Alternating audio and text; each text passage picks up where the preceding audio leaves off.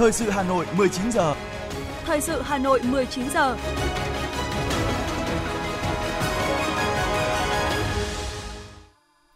Thanh Hiền và Lê Thông xin được đồng hành cùng quý thính giả trong 30 phút của chương trình thời sự tối nay, thứ 6 ngày 6 tháng 1 năm 2023. Những nội dung chính sẽ được đề cập đến trong chương trình.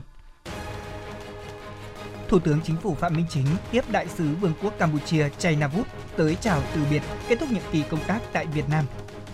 Phó Bí thư Thường trực Thành ủy Nguyễn Thị Tuyến chủ trì gặp mặt các đại biểu hội viên câu lạc bộ Thăng Long nhân dịp Xuân Quý Mão năm 2023. Để xảy ra cháy nổ ở Hà Nội có thể truy cứu trách nhiệm về hình sự. Phần tin thế giới có những tin đáng chú ý, phản ứng của Nga sau khi Ukraine bác bỏ đề xuất ngừng bắn. Biến thể phụ XBB khó gây ra làn sóng dịch mới tại Trung Quốc và sau đây là nội dung chi tiết của chương trình. Kính thưa quý vị và các bạn, sáng nay tại trụ sở chính phủ, Thủ tướng Phạm Minh Chính đã tiếp đại sứ Vương quốc Campuchia Chay Navut tới chào từ biệt kết thúc nhiệm kỳ công tác tại Việt Nam.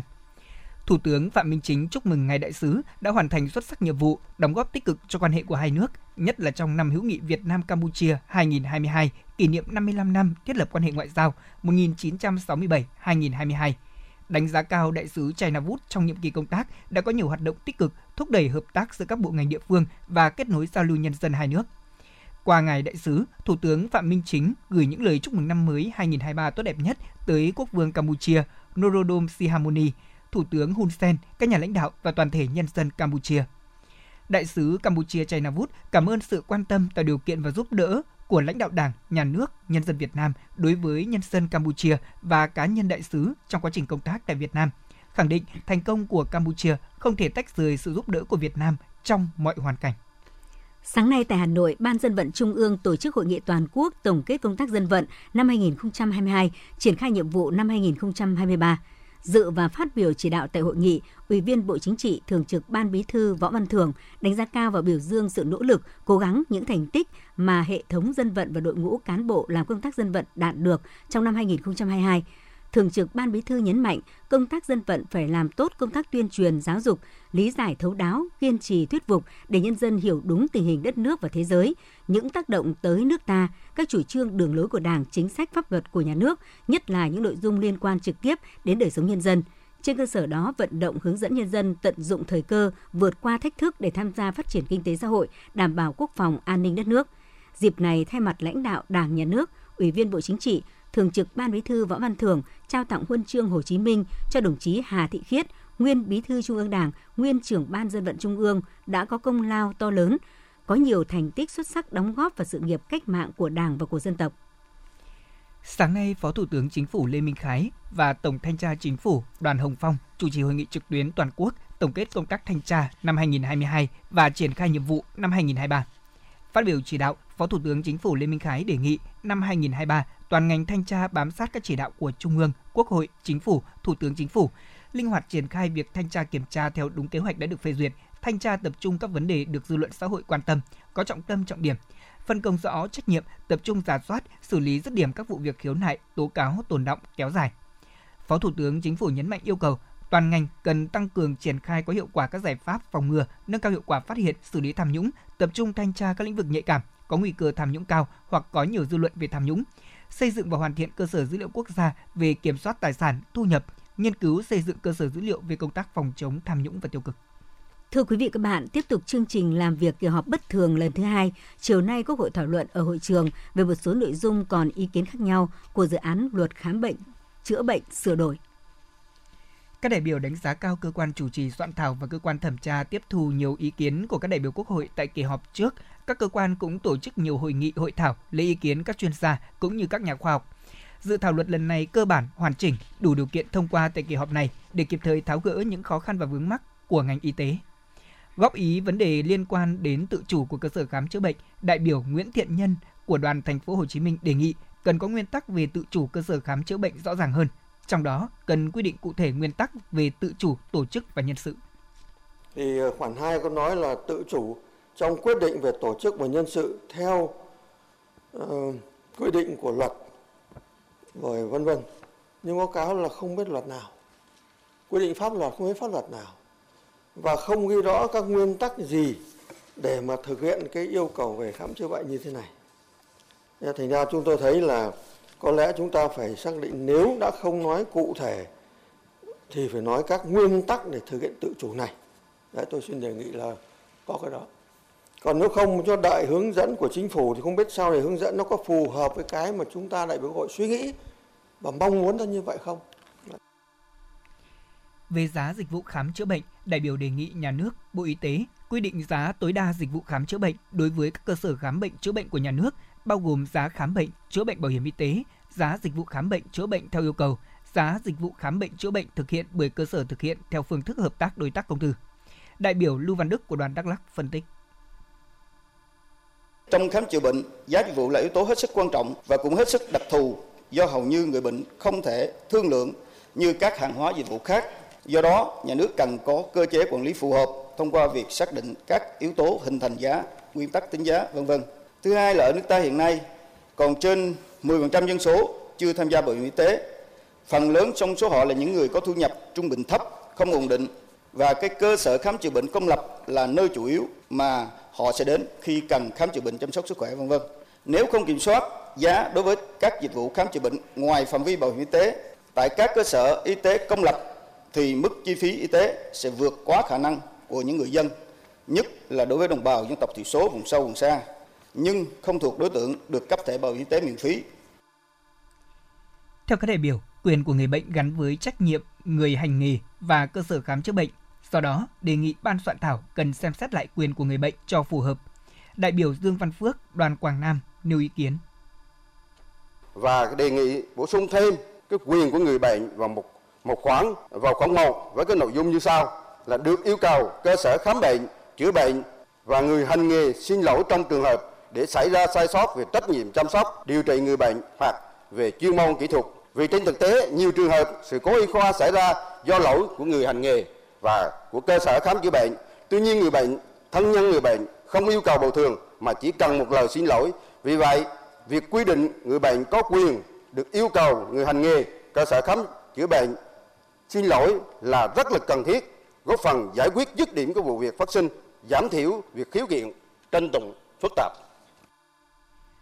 Dự thảo luật quy định hai nhóm chủ đề có quyền được khai thác hồ sơ bệnh án đang trong quá trình điều trị, trong đó không bao gồm người bệnh hoặc người đại diện của người bệnh.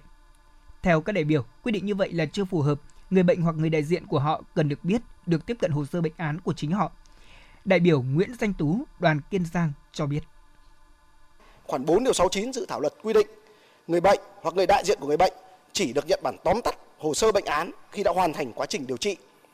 Trong khi đó, một số chủ thể khác như học sinh, sinh viên, các cơ sở nghiên cứu, cơ sở đào tạo, cơ quan bảo hiểm xã hội, luật sư của người bệnh, vân vân thì được đọc, sao chép hoặc đề nghị cấp bản sao toàn bộ hồ sơ bệnh án của họ của người bệnh. Theo tôi, việc quy định người bệnh chỉ được nhận bản tóm tắt hồ sơ bệnh án của họ khi đã hoàn thành quá trình điều trị mà không được tiếp cận toàn bộ hồ sơ bệnh án là chưa phù hợp trong khi một số chủ thể khác lại được quyền tiếp cận hồ sơ bệnh án của họ. Đánh giá dự thảo luật có bước tiến lớn về cải cách thủ tục hành chính, quản lý hoạt động khám chữa bệnh, các đại biểu cho biết với các quy định kế thừa quy định của luật hiện hành, thời gian xử lý của cơ quan quản lý nhà nước đã được dự thảo luật rút ngắn nhiều, tạo điều kiện cho người dân và doanh nghiệp. Tuy nhiên, đây mới chỉ là những thủ tục hành chính có liên quan giữa cơ quan nhà nước và cơ sở khám chữa bệnh. Các đại biểu đề nghị dự thảo luật cần đề cập cụ thể đến việc rút ngắn thủ tục hành chính giữa cơ sở khám chữa bệnh với người bệnh.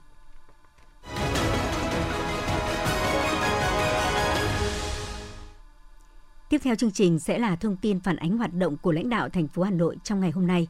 Chiều nay các đồng chí Ủy viên Trung ương Đảng, Phó Bí thư Thường trực Thành ủy Nguyễn Thị Tuyến, Phó Bí thư Thành ủy, Chủ tịch Ủy ban nhân dân thành phố Trần Sĩ Thanh đã chủ trì gặp mặt 150 đại biểu, hội viên câu lạc bộ Thăng Long nhân dịp Xuân Quý Mão năm 2023. Phó Bí thư Thường trực Thành ủy Nguyễn Thị Tuyến đã thông tin đến hội viên câu lạc bộ Thăng Long một số kết quả nổi bật của thành phố trong năm 2022 và khẳng định trong những kết quả chung đó, Hà Nội luôn nhận được sự cổ vũ, động viên, ủng hộ chân thành của các thế hệ cán bộ lãnh đạo trung ương và thành phố, trong đó có các bác, các đồng chí là hội viên câu lạc bộ Thăng Long.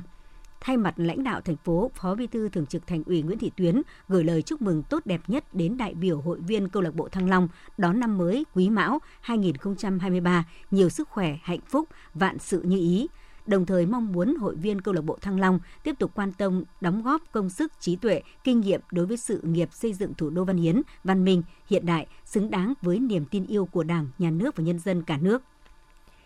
Chiều nay, Ủy viên Trung ương Đảng, Phó Bí thư Thường trực Thành ủy Hà Nội Nguyễn Thị Tuyến đã đến thăm và chúc Tết tập thể cán bộ, bác sĩ, điều dưỡng, nhân viên và chiến sĩ của Bệnh viện Trung ương Quân đội 108 nhân dịp Tết Nguyên đán Quý Mão 2023.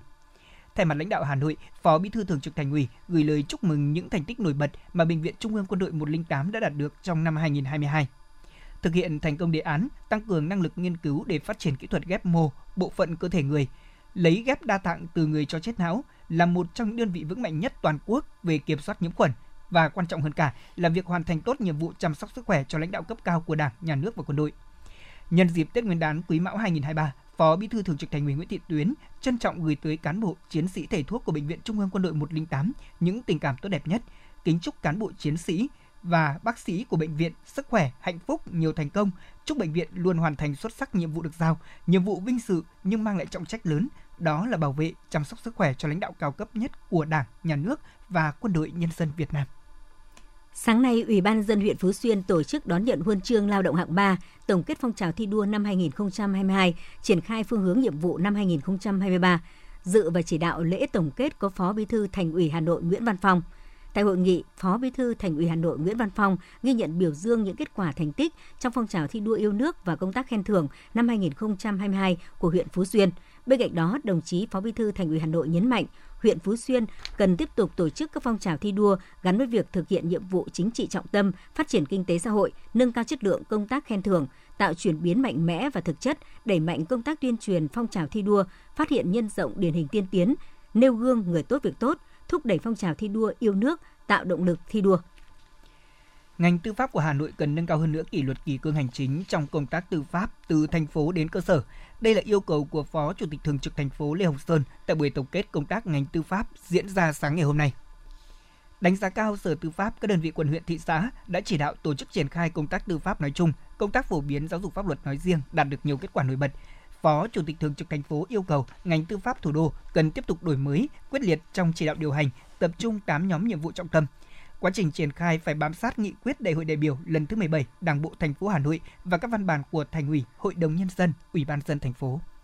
Sáng nay, Viện Nghiên cứu Phát triển Kinh tế Xã hội thành phố Hà Nội tổ chức hội nghị tổng kết năm 2022 và triển khai nhiệm vụ công tác năm 2023. Phó Chủ tịch Ủy ban nhân dân thành phố Hà Minh Hải đã đến dự và phát biểu chỉ đạo. Đề nghị từng cán bộ công chức của viện cần xác định thái độ tâm thế của mình là thượng tôn pháp luật, luôn luôn lắng nghe và thái độ phục vụ, Phó Chủ tịch Ủy ban nhân dân thành phố Hà Minh Hải yêu cầu viện cần tiếp tục nâng cao hơn nữa công tác phối hợp với các sở ngành của thành phố, trong đó có việc thu thập, chia sẻ dữ liệu cũng như thống nhất phương thức khai thác dữ liệu để phục vụ công tác tham mưu, báo cáo. Cùng với đó, viện cần tiếp tục đẩy mạnh ứng dụng công nghệ thông tin và sớm thực hiện lộ trình chuyển đổi số theo chủ trương và chỉ đạo của thành phố, phối hợp chặt chẽ với các sở ngành chuyên môn để tạo sự thống nhất đồng bộ trong triển khai các nhiệm vụ, tập trung nguồn lực triển khai nhiệm vụ lập quy hoạch thủ đô Hà Nội thời kỳ 2021-2030, tầm nhìn đến năm 2030. Sáng nay, Phó Chủ tịch Ủy ban dân thành phố Hà Nội Nguyễn Mạnh Quyền đã dự lễ đón nhận huân chương lao động hạng 3 tại huyện Trường Mỹ. Ghi nhận những thành tích đã đạt được của huyện Trường Mỹ trong năm qua, Phó Chủ tịch Ủy ban dân thành phố Nguyễn Mạnh Quyền nhấn mạnh Trường Mỹ cần tiếp tục quán triệt, triển khai, tuyên truyền, tổ chức thực hiện các chủ trương và chính sách của Đảng, pháp luật của nhà nước về thi đua khen thưởng, nhất là quán triệt sâu sắc tư tưởng thi đua ái quốc của Chủ tịch Hồ Chí Minh, tập trung lãnh đạo chỉ đạo tổ chức và triển khai thực hiện có hiệu quả kế hoạch phát triển kinh tế xã hội, an ninh quốc phòng năm 2023, đảm bảo khả thi hiệu quả. Tổ chức các phong trào thi đua cần có mục tiêu thiết thực cụ thể gắn với việc thực hiện nhiệm vụ chính trị của từng cơ quan và đơn vị. Sáng nay, Ủy viên Ban Thường vụ Thành ủy Nguyễn Lan Hương, Chủ tịch Ủy ban Mặt trận Tổ quốc thành phố tham dự chương trình Xuân Nhân Ái Tết sẻ chia, tặng quà Tết cho các hộ nghèo, hộ hoàn cảnh khó khăn của huyện Sóc Sơn. Tại chương trình, 100 phần quà Tết trị giá mỗi suất 700.000 đồng đã được mặt trận thành phố trao tặng các hộ nghèo, hộ hoàn cảnh khó khăn. Món quà tuy chưa đủ đầy nhưng gửi gắm trong đó là tình cảm, sự quan tâm sẻ chia của cấp ủy chính quyền, mặt trận Tổ quốc, các nhà hảo tâm, cộng đồng doanh nghiệp, mong muốn mọi người, mọi nhà đều thấy ấm lòng khi Tết đến xuân về, năm mới bình an hạnh phúc.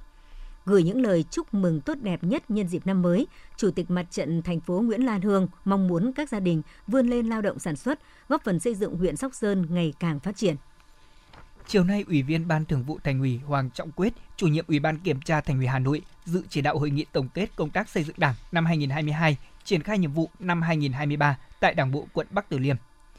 biểu dương đánh giá cao sự đoàn kết và nỗ lực phấn đấu của Đảng bộ chính quyền và nhân dân quận Bắc Từ Liêm xây dựng hệ thống chính trị vững mạnh, linh hoạt, sáng tạo các giải pháp, hoàn thành vượt mức nhiều chỉ tiêu kinh tế xã hội năm qua. Đồng chí Hoàng Trọng Quyết nhấn mạnh yêu cầu các cấp ủy Đảng quyết liệt mạnh mẽ, tiếp tục nâng cao năng lực lãnh đạo, sức chiến đấu, đề cao vai trò, tính chịu trách nhiệm của người đứng đầu trong việc điều hành, xác định rõ các nhiệm vụ trọng tâm và trọng điểm. Đặc biệt, chú trọng việc kiểm tra giám sát, tăng cường kỳ cương trách nhiệm của công chức viên chức trong việc thực thi nhiệm vụ, đẩy mạnh cải cách hành chính, nâng cao chất lượng phục vụ người dân và doanh nghiệp.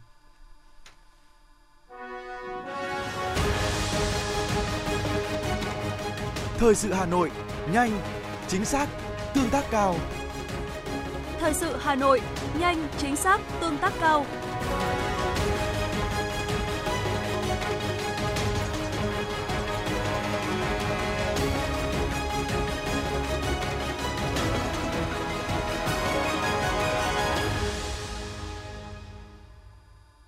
Thưa quý vị và các bạn, Văn phòng Ủy ban nhân dân thành phố Hà Nội vừa ban hành thông báo truyền đạt kết luận của Phó Chủ tịch thường trực Ủy ban nhân dân thành phố Hà Nội Lê Hồng Sơn tại hội nghị trực tuyến tổng kết triển khai kế hoạch tổng ra soát, điều tra về phòng cháy chữa cháy và cứu nạn cứu hộ trên địa bàn thành phố Hà Nội. Theo đó, để nâng cao hiệu lực hiệu quả công tác phòng cháy chữa cháy và cứu nạn cứu hộ trên địa bàn thành phố trong thời gian tới, Phó Chủ tịch Thường trực Ủy ban nhân dân thành phố Lê Hồng Sơn đề nghị các đơn vị bám sát chỉ đạo của Đảng, Chính phủ, Bộ Công an, các chỉ thị, nghị quyết, kế hoạch, văn bản chỉ đạo của Thành ủy, Hội đồng nhân dân, Ủy ban nhân dân thành phố về công tác phòng cháy chữa cháy và cứu nạn cứu hộ để tổ chức triển khai thực hiện đồng bộ các nhiệm vụ. Địa bàn nào để sót, lọt cơ sở mà không đưa vào diện quản lý thuộc thẩm quyền Ủy ban nhân dân cấp xã quản lý theo nghị định của chính phủ sẽ xem xét trách nhiệm của Chủ tịch Ủy ban nhân dân cấp xã, trường hợp để xảy ra cháy nổ có thể chi cứu trách nhiệm về hình sự theo quy định.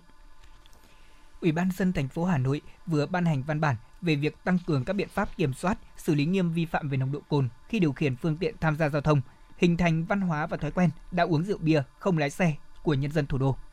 Đáng chú ý, Ủy ban dân thành phố Hà Nội yêu cầu quá trình xử lý và xác định người vi phạm nồng độ cồn khi điều khiển phương tiện tham gia giao thông là cán bộ công chức viên chức, lực lượng vũ trang, đảng viên, người lao động trong các cơ quan nhà nước thì phải thông báo đầy đủ hành vi vi phạm về cơ quan, đơn vị, tổ chức đảng của người vi phạm để tiến hành xử lý theo quy định.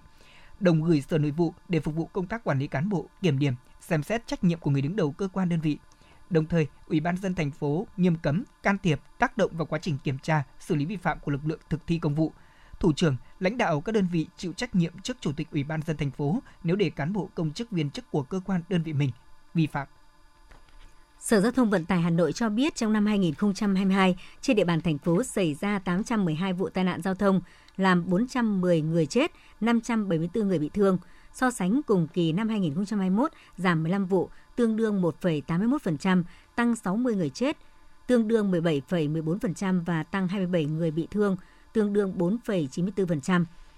Theo Giám đốc Sở Giao thông Vận tải Hà Nội Nguyễn Phi Thường, cùng với tiếp tục giả soát xử lý các điểm đen trong năm 2023, Sở sẽ tăng cường công tác quản lý, bảo trì kết cấu hạ tầng giao thông đường bộ, đường thủy nội địa, đèn tín hiệu giao thông để đảm bảo an toàn, không để xảy ra tai nạn giao thông do nguyên nhân hạ tầng xuống cấp, tăng cường công tác trực giác tại 18 vị trí đường ngang giao cắt với đường sắt đôn đốc các quận huyện triển khai kế hoạch thực hiện quyết định của Thủ tướng Chính phủ về phê duyệt đề án đảm bảo trật tự an toàn giao thông và xử lý dứt điểm lối đi tự mở qua đường sắt trên địa bàn thành phố Hà Nội.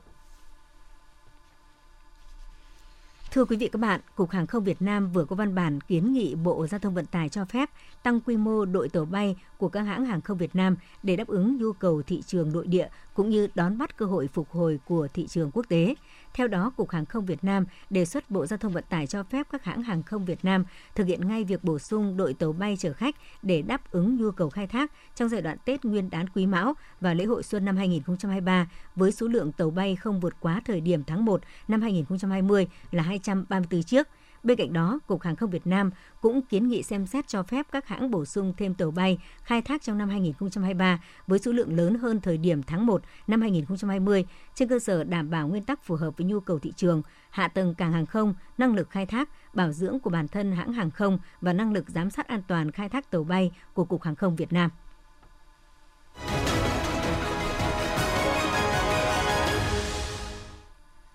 Thưa quý vị và các bạn, những ngày giáp Tết Nguyên đán Quý Mão năm 2023, các chợ hoa xuân tại thủ đô Hà Nội bắt đầu nhộn nhịp. Để có thể bảo đảm an ninh an toàn, Ban quản lý các chợ hoa xuân đã đề ra nội quy nghiêm ngặt đối với các đơn vị kinh doanh và khách tới tham quan mua sắm.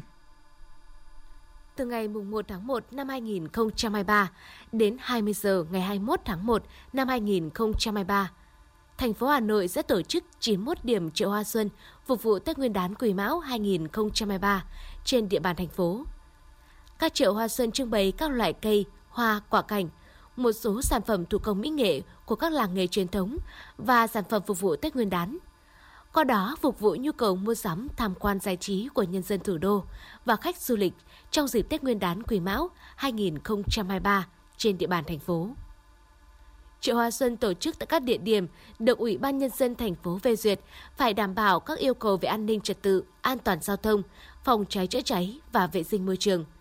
Việc thu tiền thuê diện tích kinh doanh và trông giữ phương tiện tại các chợ hoa phải tuân thủ các quy định hiện hành của nhà nước và thành phố. Ông Hoàng Xuân Nam, tổ bảo vệ chợ hoa phường Nhật Tân cho biết. Tổ bảo vệ đã phân công các đồng chí thường xuyên tuần tra ở khu dân cư cũng như trên địa bàn của phường và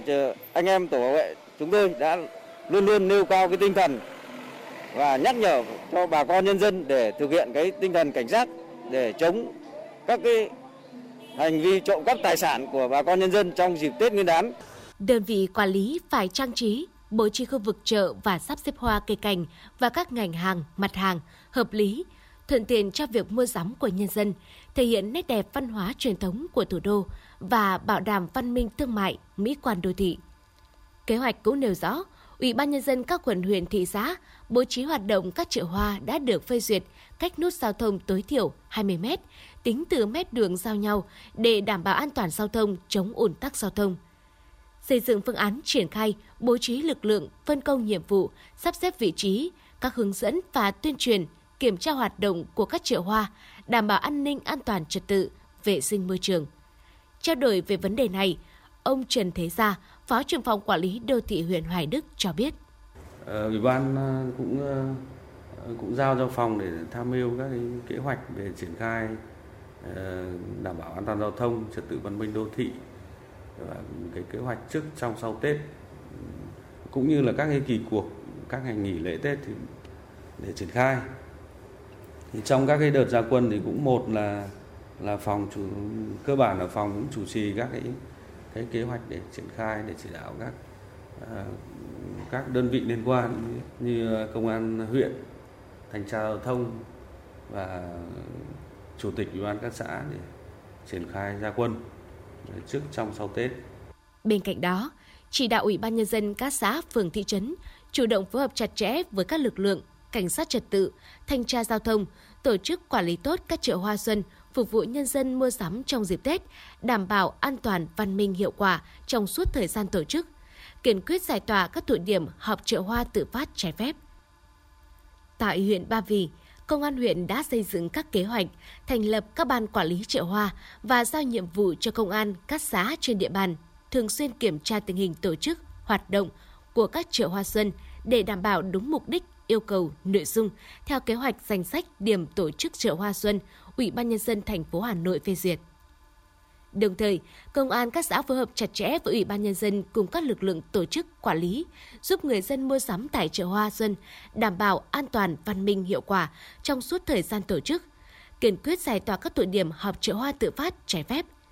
Thiếu tá Trương Công Mạnh, đội trưởng đội cảnh sát giao thông trật tự công an huyện Ba Vì cho biết. Khi mà chuẩn bị đến Tết và đặc biệt là liên quan đến cái chợ uh, hoa Tết cũng tham mưu cho uh, ủy ban dân huyện là đưa toàn bộ cái chợ hoa này vào khu vực đường tránh của quốc lộ 32 thì dân vào đấy sắm sửa Tết rất là chu đáo mà cũng không xảy ra cái hiện tượng ùn tắc trên quốc lộ 32 và các địa điểm bán hoa ở các địa điểm ngoài những vị trí này thì đều được tuyên truyền nhắc nhở để đưa vào đúng những vị trí đã sắp xếp theo đúng quy định. Ngoài ra, những ngày cận Tết, lực lượng công an thành phố cũng liên tục ra quân để nhắc nhở các hộ buôn bán tại các điểm chợ hoa xuân phải tuân thủ quy định, không lấn chiếm vỉa hè lòng đường, gây ảnh hưởng tới giao thông.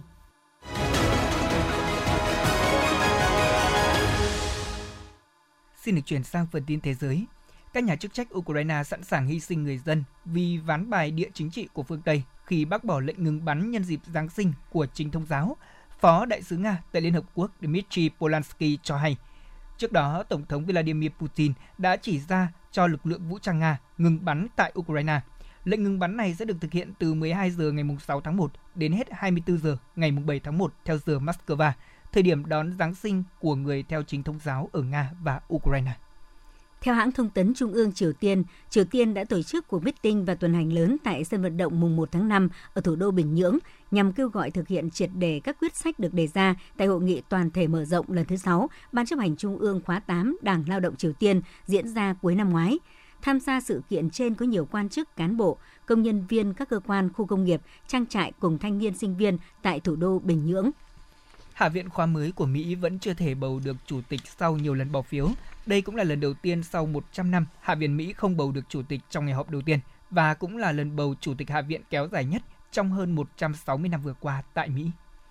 Tổng thống Biden cho biết Mỹ sẽ áp dụng các hạn chế từ thời đại dịch COVID-19 để trục xuất người dân từ Cuba, Nicaragua và Haiti nhập cư vào Mỹ trái phép qua đường biên giới với Mexico. Tuy nhiên, Mỹ sẽ cho phép 30.000 người dân từ ba quốc gia này và cả Venezuela tới Mỹ bằng đường hàng không mỗi tháng. Kế hoạch này là một phần trong nỗ lực của Mỹ nhằm răn đe số người kỷ lục đang tìm cách vượt biên vào Mỹ trái phép, đồng thời ứng phó với thách thức chính trị và nhân đạo dai dẳng kể từ khi chính quyền Tổng thống Biden lên nắm quyền đầu năm 2021. Liên Hợp Quốc cho biết Pakistan cần hơn 16 tỷ đô la Mỹ để phục hồi sau các trận lũ lụt nghiêm trọng vào hồi năm ngoái, cũng như ứng phó tốt hơn với tình trạng biến đổi khí hậu. Trong khi đó, phát biểu qua video từ thủ đô Imlamaha, người đứng đầu bộ phận Liên Hợp Quốc tại Bộ Ngoại giao Pakistan Syed Haidersa cho biết nước này hy vọng sẽ chi trả một nửa trong số này bằng những nguồn lực trong nước, trong khi phần còn lại trông chờ vào các nhà tài trợ. Ông Vương Tân Vũ, Phó trưởng khoa bệnh truyền nhiễm Bệnh viện Hoa Sơn, thành phố Thượng Hải nhận định biến thể XBB khó có thể xảy ra một đỉnh dịch mới tại Trung Quốc. Chuyên gia này nhận định những người mắc COVID-19 vừa hồi phục có mức kháng thể khá cao, ít có khả năng bị nhiễm biến thể XBB hơn so với những người chưa tiêm vaccine hay chưa nhiễm bệnh. Ngoài ra những người tái nhiễm, các dòng biến thể phụ tương tự cũng có nguy cơ bệnh nặng thấp nếu nhiễm XBB. Bộ Y tế Cộng hòa Séc cho biết ngay trong những ngày đầu của năm 2023, các bệnh viện và phòng khám của nước này đã quá tải do số lượng bệnh nhân mắc cúm đến khám và điều trị tăng mạnh. Một phần nguyên nhân dẫn đến tình trạng này là do không ít các bệnh nhân đã chỉ hoãn qua dịp đón năm mới 2023 mới đến các cơ sở y tế để khám và điều trị. Samsung Electronics vừa thông báo lợi nhuận quý 4 của công ty của họ đã giảm xuống mức thấp nhất trong 8 năm. Nguyên nhân là do nền kinh tế toàn cầu suy yếu, đã cản trở mức tăng giá chip bộ nhớ và hạn chế nhu cầu đối với các thiết bị điện tử. Giới chức Nigeria cho biết 18 người đã thiệt mạng trong một vụ va chạm trực diện giữa xe khách và xe đầu kéo trên tuyến đường đông đúc gần làng Nabrado ở vùng Toro thuộc bang Bauchi, miền đông của nước này. Nguyên nhân vụ tai nạn được cho là do tài xế xe khách chạy quá tốc độ, mất kiểm soát phương tiện, đi không đúng làn đường và đâm thẳng vào xe đầu kéo đang di chuyển theo chiều ngược lại. Ba người trên xe đầu kéo đã thoát được ra ngoài mà không hề bị thương.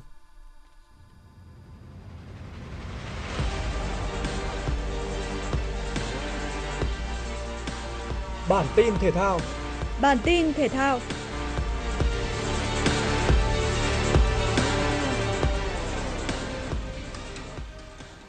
Câu lạc bộ Seoul Inland của Hàn Quốc vừa thông báo chính thức chiêu mộ tiền đạo Văn Toàn trên trang web của mình. Đây là đội bóng đang thi đấu ở giải K-League 2, giải đấu cao thứ hai trong hệ thống giải đấu chuyên nghiệp của Hàn Quốc. Việc Văn Toàn sang thi đấu ở Hàn Quốc cho thấy sự gắn kết giữa nền bóng đá hai nước, nhất là sau sự xuất hiện của huấn viên Park Hang-seo. Đáng chú ý, huấn luyện viên hiện tại của Seoul Inland là Park Cheong-kyun, người từng dẫn dắt câu lạc bộ Hà Nội và có thời gian ngắn làm trợ lý cho huấn luyện viên Park Hang-seo ở đội tuyển quốc gia Việt Nam. Văn Toàn sinh năm 96, cao 1m69 và nặng 59 kg. Anh nổi tiếng với tốc độ và sự năng nổ nhiệt tình trên hàng công. Hiện tại tiền đạo này đang cùng đội tuyển Việt Nam tham dự AFF Cup 2022.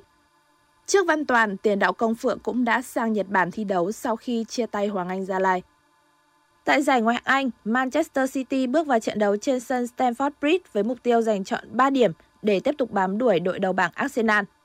Tuy nhiên phải sang tới hiệp 2 thế trận mới có sự thay đổi.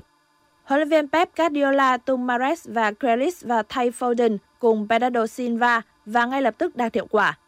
Số 10 có một đường chọc khe vượt qua toàn bộ hàng phòng ngự Chelsea hướng tới cột xa, đặt Mares vào thế không thể không ghi bàn. Chelsea đã nỗ lực dồn lên để tìm bàn gỡ trong những phút còn lại nhưng bất thành. Thua 0-1 trên sân nhà, Đoàn quân của huấn luyện viên Graham Potter bị đẩy xuống vị trí thứ 10 với 25 điểm sau 17 trận. Còn với Man City, chiến thắng giúp họ có được 39 điểm để củng cố vị trí nhì bảng. Họ hiện kém đội đầu bảng Arsenal 5 điểm và hơn 4 điểm so với đội bám đuổi Newcastle. Dự báo thời tiết khu vực Hà Nội đêm mùng 6 ngày mùng 7 tháng 1 năm 2023. Trung tâm thành phố Hà Nội không mưa, trưa chiều trời nắng, nhiệt độ từ 15 đến 23 độ. Quý vị và các bạn vừa nghe chương trình Thời sự tối của Đài Phát thanh và Truyền hình Hà Nội, chỉ đạo nội dung Nguyễn Kim Khiêm, chỉ đạo sản xuất Nguyễn Tiến Dũng, tổ chức sản xuất Quang Hưng, đạo diễn Kim Anh, các phát thanh viên Thanh Hiển Lê Thông cùng kỹ thuật viên Quang Ngọc thực hiện. Hẹn gặp lại quý vị và các bạn trong các chương trình thời sự sau.